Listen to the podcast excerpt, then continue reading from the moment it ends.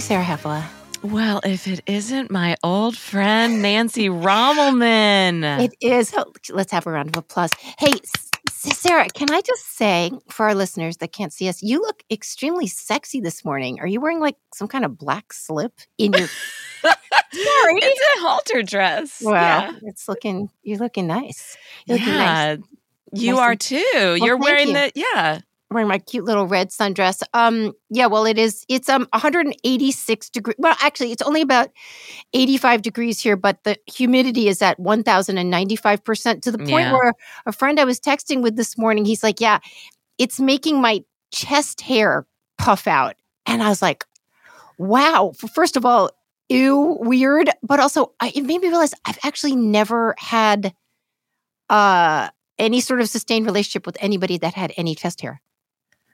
Yeah, who knows what it does in the humidity? It yeah. May... I have hairless men essentially yeah. in my life. So I don't know. I, yeah. You know, I'll say this about the heat. Uh, it, it is hotter here in Dallas. I think it's like 104 or something like that. But but the thing about Texas is that it's these self contained air conditioned units. You know, you just right. go from one pod of air conditioning to the next, and you have small little interludes in between. You know, um, in New York, you really have to contend with that heat. You have to walk through it. You've got to go places. I, I, I had a harder time in the summer in New York than I do here in Texas. Well, you're constantly in the subway, which is actually yeah. air conditioned, but getting in and out of there, man, can I tell you something? I was in Paris when my daughter was 14. She came with me on a on a story I was doing and we get into the metro and she's like, "Mom, oh god, oh god, what is that smell?" The metros in the summertime because yeah, yeah it's a lot of humanity. It is a it's a lot of humanity. Okay, we don't need to go more more deeply into that. Um, I will be getting out of the city tomorrow. I am heading tomorrow to Cooperstown, New York, for three days for the Baseball Hall of Fame Museum. Uh, not museum. Yes, the museum is there, but there's the dedication. It's an annual thing, and I'm going with three dudes. It's going to be three dudes and me in a house. Yeah. Can you imagine? Baseball. I have nothing to say. I have nothing to add. Well, you're I, our you're a hundred percent our baseball correspondent on this podcast. Hmm. Well, I will have I will be with Matt Welch, Bill Schultz, whose show you were just on. You were yeah, just on. Bill. So what'd you what'd you talk about on Bill's show? Do you remember? They talked about um well, we talked about the male crisis, um, the masculinity crisis. Yeah. And uh and what's that noise? Um, besides the fact that I'm gonna cough, hold on a second. What is that noise? I mean, uh, that noise is just a little bit of. Do you have masculinity crisis fatigue? Yeah, I do. Actually, I do. And I think that it is one of these things that the chattering class wants to talk about. I'm not saying it doesn't exist. I do believe we've talked it about it absolutely exists. Books that that address this in terms of opportunities that have been made for women, which is an excellent thing. And I don't, you know, shouldn't it be the case that high tide uh, floats all boats? But it seems that in some cases it's, it's not. And that also has to do with technology because there are places that you can hide away, right? You don't have to, if you don't feel like you're really part of the world, you can go hide in your video game or you can go hide in in in in chat rooms and not feel like you have to expose yourself to the possibility of being rejected. Yes, we've read all these things, but I also just seems to me that there are a lot of people that don't feel this way that have never heard of it. Yes maybe it's impacting everybody um, and we don't know but I, yeah i have a little bit i have a little bit of fatigue about it. Hmm. I can I can understand that. It's been it's been rolling for a while, um, but you know one thing I would say also is I think I kind of think everyone is in crisis. Like I kind of think it's one of those those inflection points of history when it just seems like everyone is not sure what to be anymore?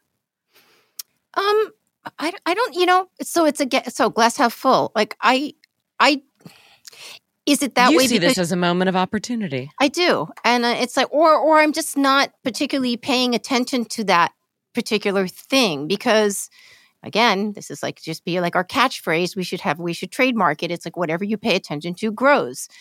So I don't I don't focus on that. Yes, some days there are good days, there are bad days. Do I want something more for myself? Yes, or for my kid or for the world? Yes, of course, but then just I, I don't want to focus on that. I want to focus on making the new thing. And I think we do have opportunities to do that. And that actually is an interesting little segue into the fact that um, I and probably we are, you know, you've done some interviews here on Smoke 'em If You Got 'em. And mm-hmm. I just did one on Monday that I'm going to post today. We're, we're taping on a Wednesday morning um, with Professor Sophie Scott. She's a professor of cognitive neuroscience, and she has a really, really cool new book called um, The Brain 10 Things You Should Know which I figured I was too stupid to understand. But in fact, it is this super sexy, super cute little book. And I interviewed her, and I'm going to post that um, later today. And one of the things that you learn in her book is that your cells are constantly regenerating. You are constantly changing. You are never you are never the same person. You're hmm. it's it's absolutely impossible. Sort of like, you know, the world turns. Every single part of your body is new. Your your gut regenerates within 2 to 4 days. You're you have whole new red blood cells every 40 days and you are just not you are physically not the same person except there's a human one, being is in flux constantly. If it is it constantly in flux, that means change is the normal. Change is the normal. So if we have a masculinity crisis and people don't like it, that does not axiomatically mean we're rolling down the hill and we're going to some doomsday, right? We're going into, you know, Dante's 10th circle or however many circles of hell there are. It means that there is change. And then we can decide what we're doing with that change. I think so. Um, there's also, I'm not going to reveal it, but there is one, there's only one part of your body, one part that doesn't change your entire life. Your ears. Nope. But you know, that's interesting. Uh, your ears, when you're born, your ears and your eyes are like grown up size. Mm-hmm. Which is why babies have these massive eyes because they're the uh, they're the size that they're going to be. Um, anyway, she was fascinating, and um, I will be posting that later today. So by the time you hear this, it's already going to be out. Fantastic. Oh, another cough is coming. Yeah. Yeah, I woke up with a little bit of um a little bit of a summer cold, which is unfortunate. Um, you know, another thing we were talking about, I think we're just going to touch on a tiny, tiny bit, is we had um we had a lovely listener write in and say that she would love um to hear from us about the Jonah Hill kerfluffle, which I have to be frank, I don't know a lot about. I know that he apparently dated a woman last year for about three months. She is a professional surfer or surfer of some note, and they broke up. And then now, for reasons unknown, she decided to release their private text messages, which, depending, I guess, on whether you've really read them, and I really haven't, I've seen some little clips about them um, some people this say this makes you know Jonah Hill look like some sort of terrible misogynist who is you know holding back progress for women, and other people are like, why is she releasing these text messages now? Like, what what is the point? So, do you have any sense of this or feelings about this? Well, I had. I mean, I guess I had an emotional reaction to the whole thing. Um, you know, first of all, I, I'm deeply uncomfortable with the idea that of, of people releasing private email threads uh, or, or text threads, you know, especially like two years later, like a, a correspond. Like I just think, and and then at the same time, I read them, you know. Oh, you did? Like, okay. So tell me because I didn't. Yeah. I mean, look, he, he writes her, and she's a professional surfer, and she writes him, uh, he writes her a series of text messages that are basically like, you know, hey, I'm not comfortable with pictures of you in bikinis. Uh, I don't want you um, hanging out with certain, you know, friends of yours that have wild pasts. I don't like you having boundaryless relationships with men. Um, you know, she deletes several photos from her Instagram and then he, you know, sends them back to she sends them to him and he says, okay, that's a good start. I mean, look, I don't think Jonah Hill comes across as a really guy that I want to date. You know, look, when, Jonah Hill is somebody that, uh, his his whole it's got to be kind of psychically warping to have your whole identity be around you're the guy in the movie that nobody wants to date right and so what does that do to your self-esteem um Jonah Hill is on his own journey. He, you know, um, he's dating some super hot uh, surfer lady. I mean, I, it kind of feels like what do you expect is going to happen?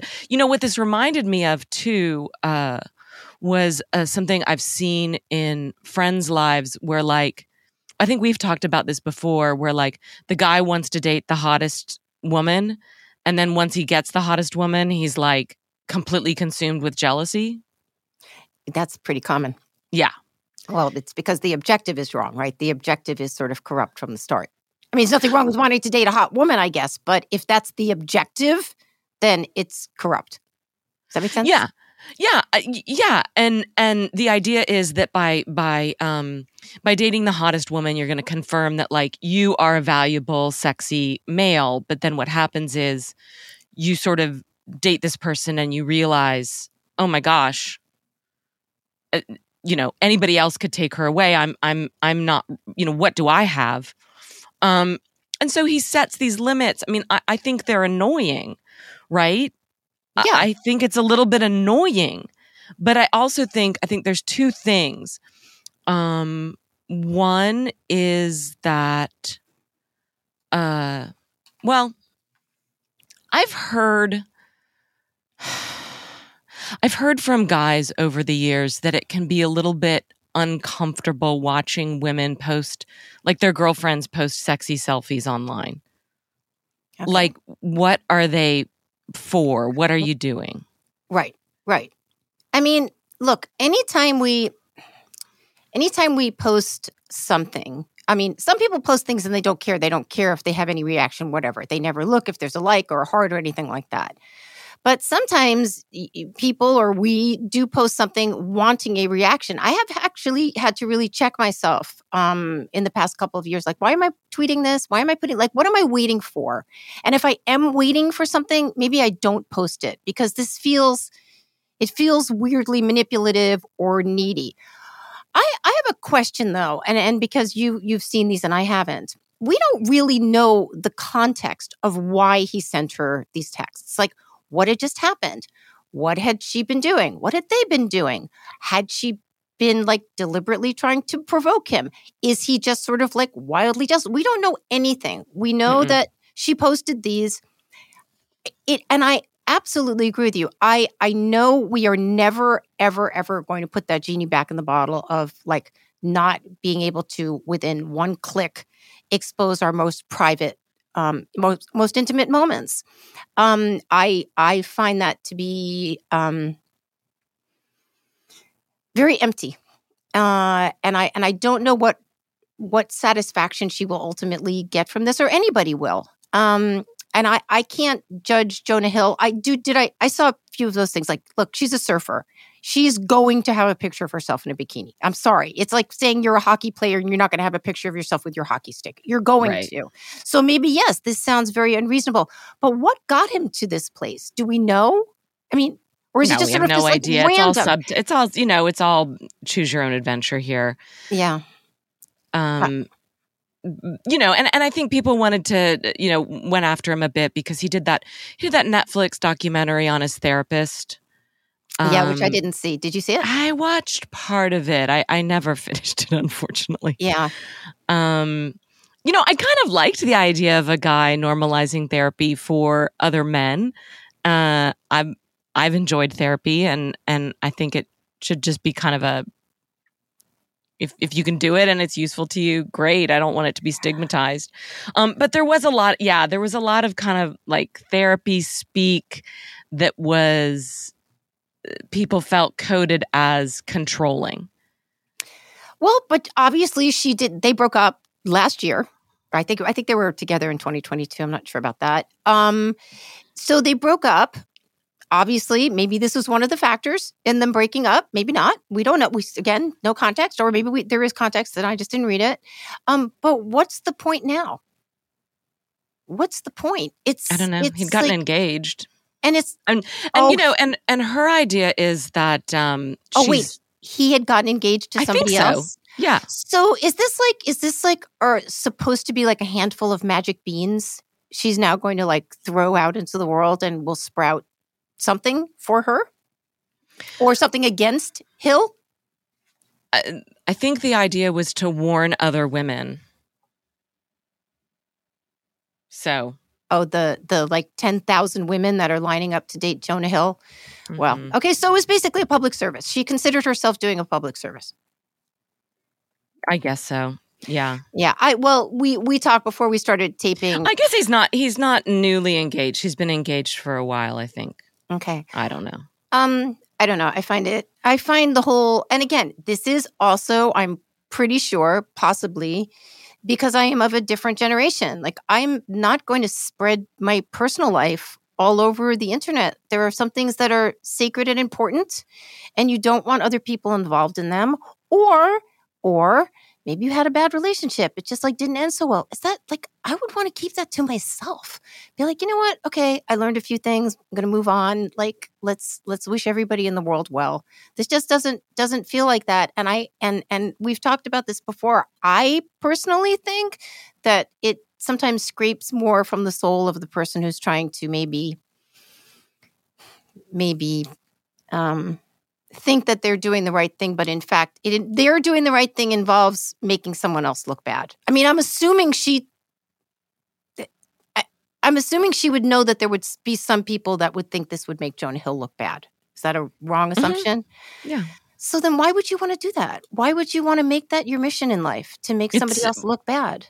And this is one of those weird places where I think therapy can't, I mean, I have no idea what I, I have no idea what what was going on in her life, but like I, I think her her rationale was this is what I need to heal. Okay, uh, you know, all right. It's you know, people can do what they want. I'm not in charge here. Um, but again, I we we said it just sort of felt feel like we've been here before, and I kind of you know you kind of want to cut some new paths here. It just feels a little little uh, tread worn. Is that a word? Tread one? Yeah, it should be. Yeah, it's, it's uh, I I would be nervous texting with that woman now. I'll tell you that much. Oh, completely. Oh, haven't you had friends in your life where like you how, how do they do this? I haven't really I haven't really divulged secrets that other people um then like spilled. But I have had friends who are like, I'm going to tell you, I'm not going to tell anybody else this thing. And then every single other person knows it because they've told everybody yeah, um, yeah, don't I wouldn't I wouldn't spill your secrets to this to this person. So, um, we wish them well. We wish, we them, wish them, well, well on yes. their journey. Yes, we do. We wish them well on their journey. So, um, something kind of big happened uh, on the East Coast on Friday. I'd like to talk to you and talk to our listeners about it a little bit. Yeah. I also posted a post uh, last night on my Substack, more make more pie, um, about the fact that the Gilgo Beach serial killer was caught. So, for he's also sometimes known as Lisk, the Long Island serial killer. Uh, this started back in two, what you, you have Can a look. Can you tell me face. what Gilgo Beach is because it just draws yes. a complete blank yes. in my head. Yes. So you have um you have Long Island, right, and then across from Long Island is Fire Island, which isn't a very Fire Island's not very big, and Long yeah. Island is is attached sort of to New York. The so, gay mecca. Long Island is New York, but anyway, um, there's there are these series of little kind of small barrier islands, beach towns in between Long Island proper and Fire Island, and one toward the very very end of the spit of one are a couple of beaches. One is called Gilgo Beach. One is Oak Oak Park, I believe. And they're really sort of along Ocean Parkway, this sort of very lonely spit of land. And in 2000, nine, I believe it was 2009, 2010, 2009.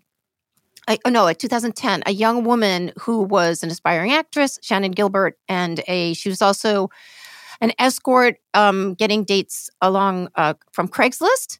Uh, she was last seen in the vicinity of of the Gilgo Beach community, and that was on May 1st. That was the last time she was seen. And so, at the end in December, a um, a canine officer and a dog were out kind of searching through the scrubland on this lonely spit of land, and um, they came upon the remains of a different woman about the same age. Shannan Gilbert was 23. This woman um, was 24, also working as an escort, and they started to dig.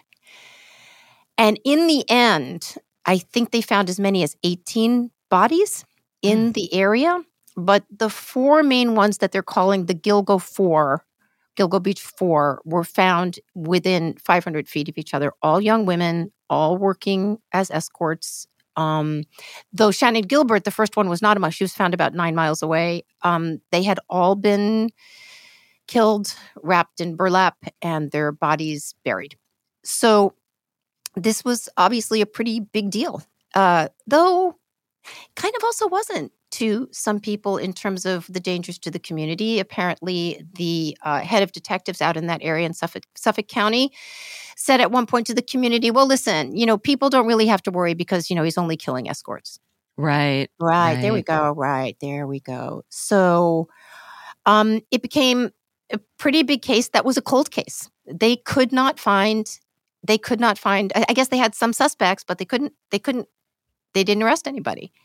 Other bodies were found, mostly women, one man, one baby, I believe, buried with a woman.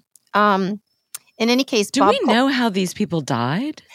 I don't know. I have read a book I'm about to talk about. Okay. I don't remember if it was strangulation. I'm going to assume that it was strangulation. Um, there was a book that was published in 2013 called Lost Girls, uh, an unsolved American mystery by Robert Kolker, who is, it, to my mind, one of the very best top five, easy top three um, best nonfiction writers writing in the country. And he went in. There was no denouement. There was no resolution. There was no, he did not look for the killer. What he did is he looked into the lives of the women Mm. and he met their families and he learned their dreams and he met their children and he listened to what the police department said and he followed the forensics and he went on and on and on and he wrote one of the most deeply humane books. I, I would say again it's top three of nonfiction books that that deal with true crime. And i had the very great privilege of reviewing it for the oregonian in 2013 and after I reviewed it, I got a little email from from Bob saying, "Oh, thank you so much," which was just nuts, right? And then he had read something of mine, and it was just a we've we've formed something of a nice relationship. Including when I was trying to get to the bridge to an agent and get it published, he actually gave me access to his editor who had bought Lost Girls. Who wound up buying my book and editing my wow. book? Yeah, it's pretty crazy. And Bob and I have become friendly. We've only met once in real life, but I think he's amazing. He's also written. Um, he wrote that that New York Magazine article a couple of years ago called "The Bad Friend." Was it? Oh was it gosh, the bad, that's the, right. the bad art friend? The Um, bad art friend. yes, that was bad- a big sensation for a while about the one Oh, friend man. that sold her kidney. Yep. And yeah, yeah, yeah. yeah, I, I love this piece. Um, and then also, I'm so sorry, I'm forgetting. Um, not Revolutionary Road. That's the um, that's the um, Richard Robert Richard Re I forget who wrote Revolutionary Road.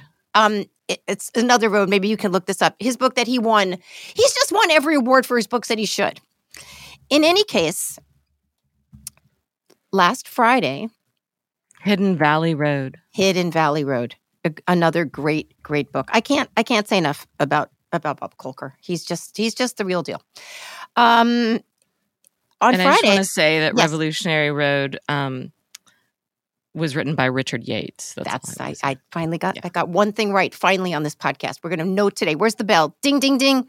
Um, so on Friday, the police arrested a suspect uh, in at least three of the murders, three of the the Gilgo Beach four murders, and he is probably will be charged with the fourth, but it had to do with phone records and things that had expired. That why it wasn't. In any case, uh, a new district attorney in that area was was was voted in in uh, fall of 2021, and he made it a prerogative to find this killer. And by March of 2022, he had convened a grand jury, or maybe February of 2022, and they had more than 300, you know, subpoenas and search warrants, and they zeroed in on this guy. His name is Rex Heuermann. He is an architect of basically little note with um with uh, offices in Midtown Manhattan. He lived out in Massapequa, about 15 miles from where most of the bodies were found. Um, he lived apparently, which is sort of telling. He's an architect, but he lived in this like totally ramshackle, rundown house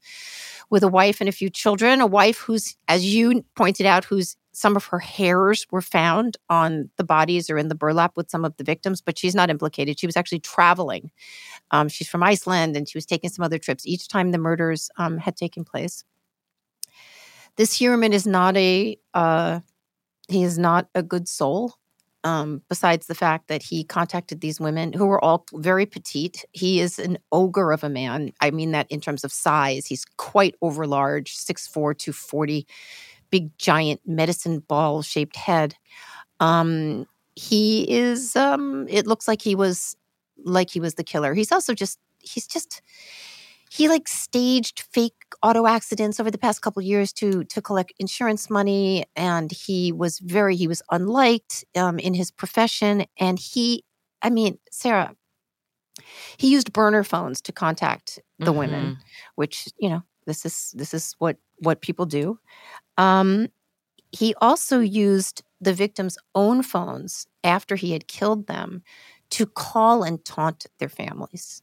Yeah that's really sick it's um, um, to be clear, the whole thing is sick. Yeah, uh, it's strange to to, but but just that I don't know. It's it's. So I want I want to talk a little because I was trying to write about. So I, again, I wrote a post for for Make More Pie, and you know when when we encounter these kinds of stories, it is uh, it is sort of the human reaction to put these people on the other side of a fence, right? We don't want them around. We do not want them as part of humanity. We want to not only put them in jail, or sometimes we want to execute them, but we want to make them not human. We can't have them be human because we're human. We can't have them also be like us. So we say they're a monster.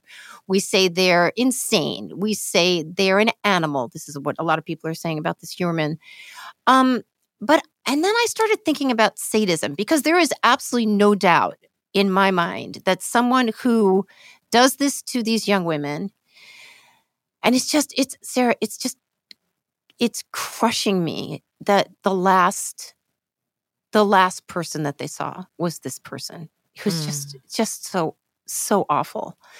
Um, I, I I guess I was interested, and you know, I've I've interviewed Gacy, John Wayne Gacy, and I know how he treated people, and I know the satisfaction that he took or believed he took from torturing and killing people. And I I haven't investigated this because it's just not something I've done yet, but just the nature of sadism, you know, what is it that people, you know, they feel that they need to do this? They feel that they re- need to revisit torture because we know that killers do this. They revisit the scenes of their crime.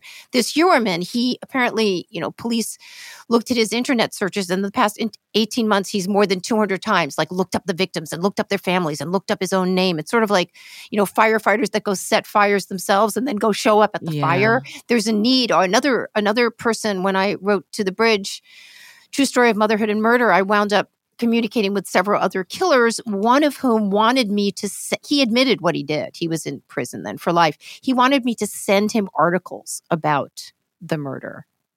And of course I didn't I didn't do that. But there's a certain savoring at play mm-hmm. here. And it's it's a human trait. I mean, I might savor the fact that I wrote a good story or that I, I saw my daughter looking so happy or I made a good pie. The idea of savoring the torture of another human being, I I just can't even get there. I mean, I know what satisfaction feels like, but the idea of getting satisfaction from that is I'm I'm really having a hard time even even putting a toe in it. Do you know anything? No, I mean, no, but I, you know, I think this is why we're so deeply drawn to the criminal mindset. But it's that kink for uh, Hello, Smoke You've Got 'em listeners. If you are hearing this, that means you have just listened to the free portion of our, oh, I don't know, biweekly episodes with Sarah Hepola. Sarah Hepola, who's just so busy right now, she could not record this little uh, interim moment for you. Um, we're happy to have you here as a free subscriber. If you'd like the entire episodes, please go over to smokeempodcast.substack.com and sign up and subscribe. Then you will get the full episodes every week, plus some special things we drop for you on the weekends and our monthly, our first Sunday Zooms. Again, to get the full fig, that is smokeempodcast.substack.com. Thanks.